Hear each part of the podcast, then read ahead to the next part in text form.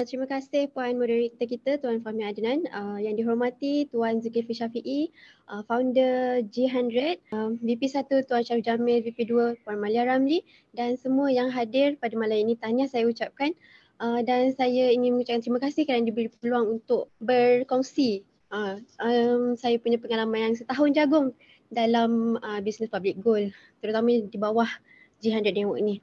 Saya bermula uh, dengan public go ni pada bulan April tahun lepas 2021 dan alhamdulillah officially as master dealer pada tahun ini March 2022 dan seterusnya uh, FMD found the master dealer pada uh, Jun 2022.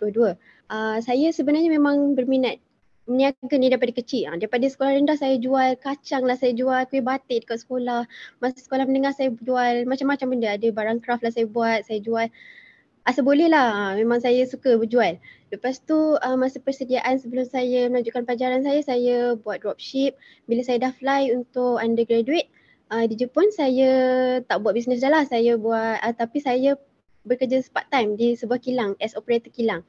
Ha, macam tu. Lepas tu, long story short saya nak beritahu yang saya daripada kecil uh, suka bisnes ni. Masa saya universiti tu, saya tak ada pun mindset nak bekerja sampai tu, nak bekerja sampai retire, tak ada saya masa saya jenis orang yang uh, suka buat plan.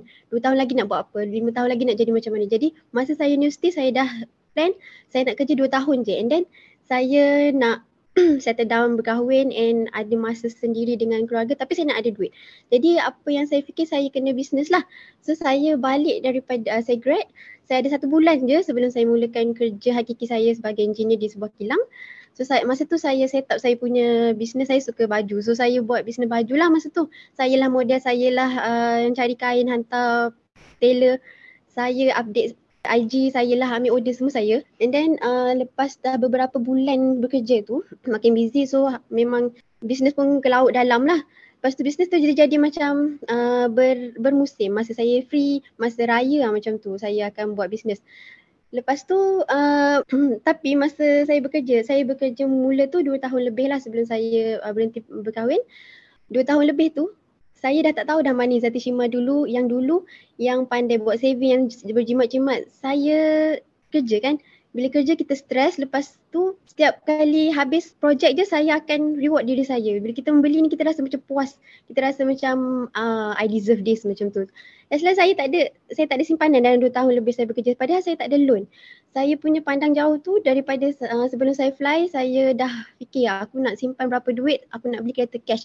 Sebab masa saya tak kerja saya rasa saya tak nak saya tak nak ada loan. Ha, sebab saya nak lelek macam tu kan? Saya nak uh, kerja 2 tahun je. Sebab saya rasa kereta ni penting lah. So alhamdulillah saya dapat lah uh, capai. Saya grad tu dapat beli kereta cash and bawa balik Malaysia. Saya kerja 2 tahun lebih tak ada apa-apa loan. Loan ASB sahaja sebab masa tu okey lah 2014 saya start buat. Dia punya interest okey lagi. Tapi ASB ni kita tahu kan awal tahun kita akan dapat dividen so dividen tu uh, boleh cover balik satu tahun. So tak ada masalah uh, di situ. Tak ada tak ada. Kalau saya nak berhenti kerja saya boleh berhenti kerja Masa saya masa 2 tahun lebih lepas kerja uh, lepas bekerja, saya ngam-ngam saya dapat kumpul duit kahwin je lah. Uh, lepas tu saya berhenti. Masa tu saya dah rasa macam oh lepas ni malah nak kerja dah. Lepas tu saya pun mencari-cari lah bidang uh, bisnes lain. Rasa bisnes yang ada tu susah. Tiba-tiba saya terjumpa lah dengan satu bisnes MLM ni. Uh, sebelum tu disclaimer MLM ni dia tak salah. Cuma kadang-kadang ada MLM yang bisnes model dia tak okey ataupun grup dalam tu tak okey kan. Nak dijadikan cerita pengajaran untuk saya, saya join yang tak okey lah. Saya yang jenis takut nak buat loan apa semua. Masa nak kahwin tu lagi sebulan macam tu nak kahwin saya buat loan. Sebab nak join MLM ni orang tu kata uh, saya kena beli banyak ni banyak ni uh, produk and then saya boleh upgrade and then uh, macam tu lah. So saya buat loan hampir RM40,000 dengan tak ada kerjanya. Lulus saya pun tak tahu. Mungkin uh, saya tak tahulah kenapa lulus. Time tu saya dah berhenti kerja saya buat loan tu. Uh, lepas tu saya buatlah uh, bisnes tu beberapa bulan sampai lepas saya kahwin. Ha, kesian suami saya. Kahwin dengan saya dapat loan sekali.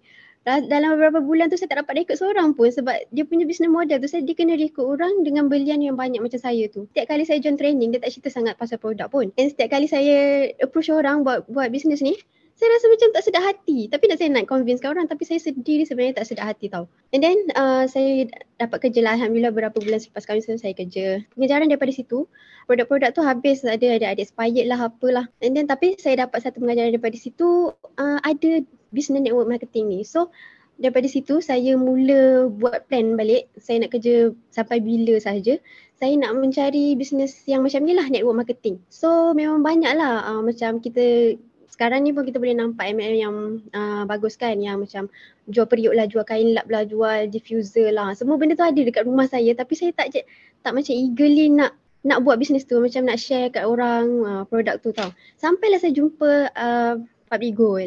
Saya jumpa Public Goal ni daripada introducer saya, Puan Hazwani. Masa tu uh, saya tertarik dengan akaun anak. So saya start dengan akaun anak tahun lepas, bulan tiga macam tu. Lepas tu saya uh, join Telegram channel. Daripada situ saya baca, saya macam wah bagus ni goal ni.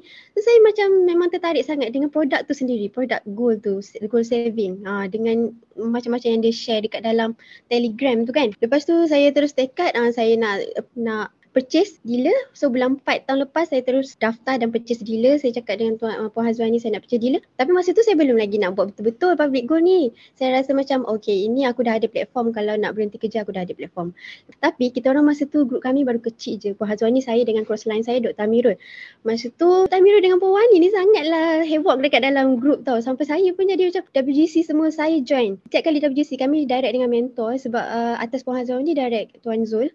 So setiap lepas jadi WGC membara-bara kita orang mesti ada ada tulis dalam grup tu. Saya pun tengok dia orang macam ni kan. So saya pun jadi oh share-share dekat dalam saya start dengan story je, story uh, personal IG dengan bila saya buat story saya terus buat dekat uh, WhatsApp sekali lah kita boleh download and kita boleh post balik dekat uh, WhatsApp story kan. Bulan pertama bulan April tu saya buat acah-acah je macam tu uh, tiga orang tau, tiga orang uh, saya close. Alhamdulillah dan tiga orang tu termasuklah seorang, seorang ni suami saya. Lepas tu tapi masa dah dapat tiga orang ni saya dah rasa macam eh aku tak boleh buat main-main macam Puan Malia uh, ada share dalam FMD meeting sebelum ni.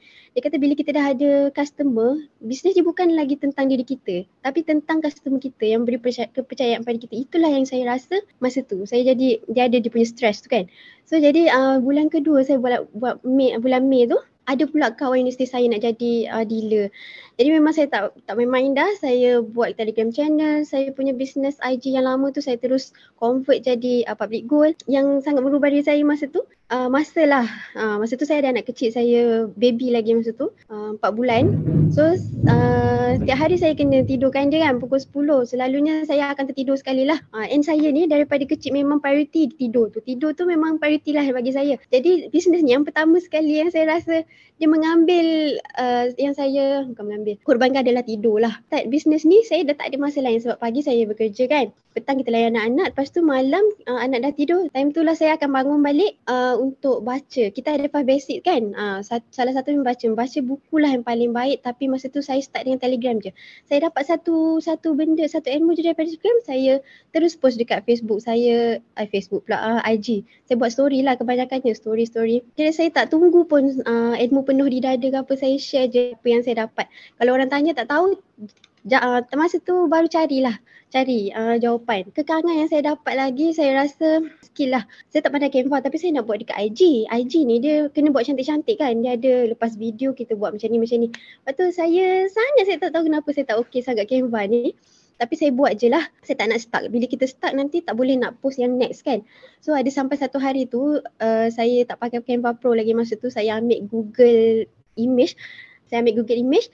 Lepas tu uh, saya nak buat kat Canva lah. Lepas tu ada dia punya watermark tu tak hilang. Tapi saya malas nak start saya post je. Lepas tu pun Hazwan ni check. Dia cakap Cima kenapa ada watermark ni? Lepas tu saya, saya macam ah, malas nak start lepas tu saya buat lah Canva Pro. Tapi even sekarang pun pakai Canva Pro saya tak tahu kenapa. Saya still macam tak boleh mm, taklah power sangat pakai Canva. Uh, tapi uh, saya buat yang simple-simple je lah. Uh, sekarang kita punya tujuan tu ilmu nak sampai ke ilmu dekat IG tu kan. Awal-awal um, lagi kekangannya bukan kekangan lah uh, benda yang saya um, serahkan saya tak tengok TV. Masa awal-awal uh, bisnes ni beberapa bulan saya tak tengok TV lagi nak cakap pasal drama ke apa ke saya tak tahu. Kalau suami saya uh, malam-malam uh, apa uh, anak dah tidur kan ajak tengok drama ke apa uh, tengok tengok tengok tengok saya tapi saya dekat handphone saya tak uh, saya macam eh story tak tak apa lagi ni so kena baca kena macam tu. Ha kalau macam kita ada GC ke apa benda nak tidurkan anak saya akan dengar lah. Ha, so saya tak tertidur lah. Saya akan dengar pakai uh, pakai earphone.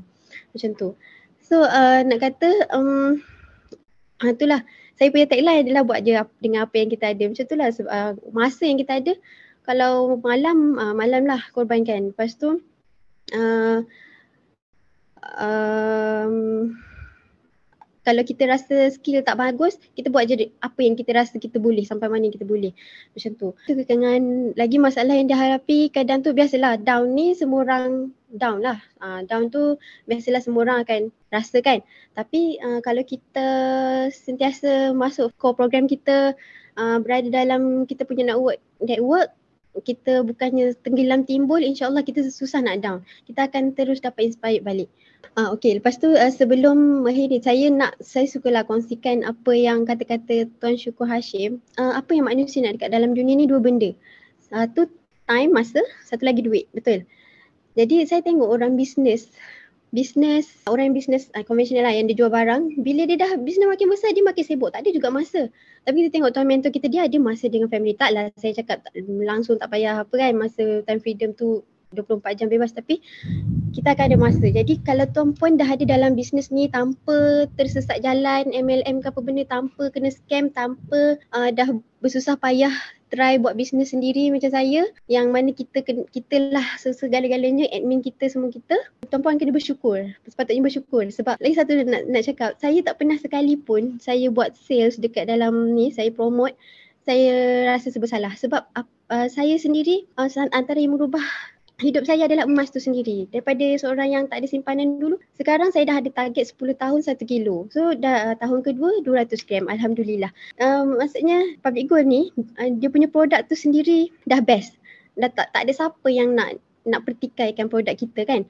Lepas tu ni ini adalah network marketing dah. Uh, yang mana saya nampak proven sukses kita boleh dapat dua-dua ni uh, time freedom dengan financial freedom. Uh, di mana sebab uh, kita punya bisnes ni sampai satu tahap kita tak perlu berganda-gandakan lagi usaha kita. Uh, tapi duit apa income kita akan berganda. Um. macam Azri Water cakap uh, you want to win some you need to lose some. So kalau kita nak kedua-dua benda ni kita kita taruhkanlah dulu satu benda kan. Kita lose some lah. Macam saya saya tahu uh, semua orang pun masalah kita kena masa tidur ke masa tengok TV ke apa semua tu kita kena kan dulu kita kena korbankan dulu. Uh, itu sahaja. Daripada saya uh, ayatlah sebenarnya buatlah apa saja yang dengan apa yang kita ada. Lepas tu konsisten ikut sebuah program kita. And as rakyat marhan macam kita nak keluar daripada uh, nak, nak dapatkan dua benda tu kalau sebelum ni uh, kita ada masa yang banyak tapi kita tak ada duit. So nak dapatkan dua-dua ni kita korbankan dulu masa. Insyaallah di perakhiran nanti kita akan dapat dua-dua. Saya kembalikan uh, majlis kepada tuan MC kita tuan Fahmi Adnan uh, dipersilakan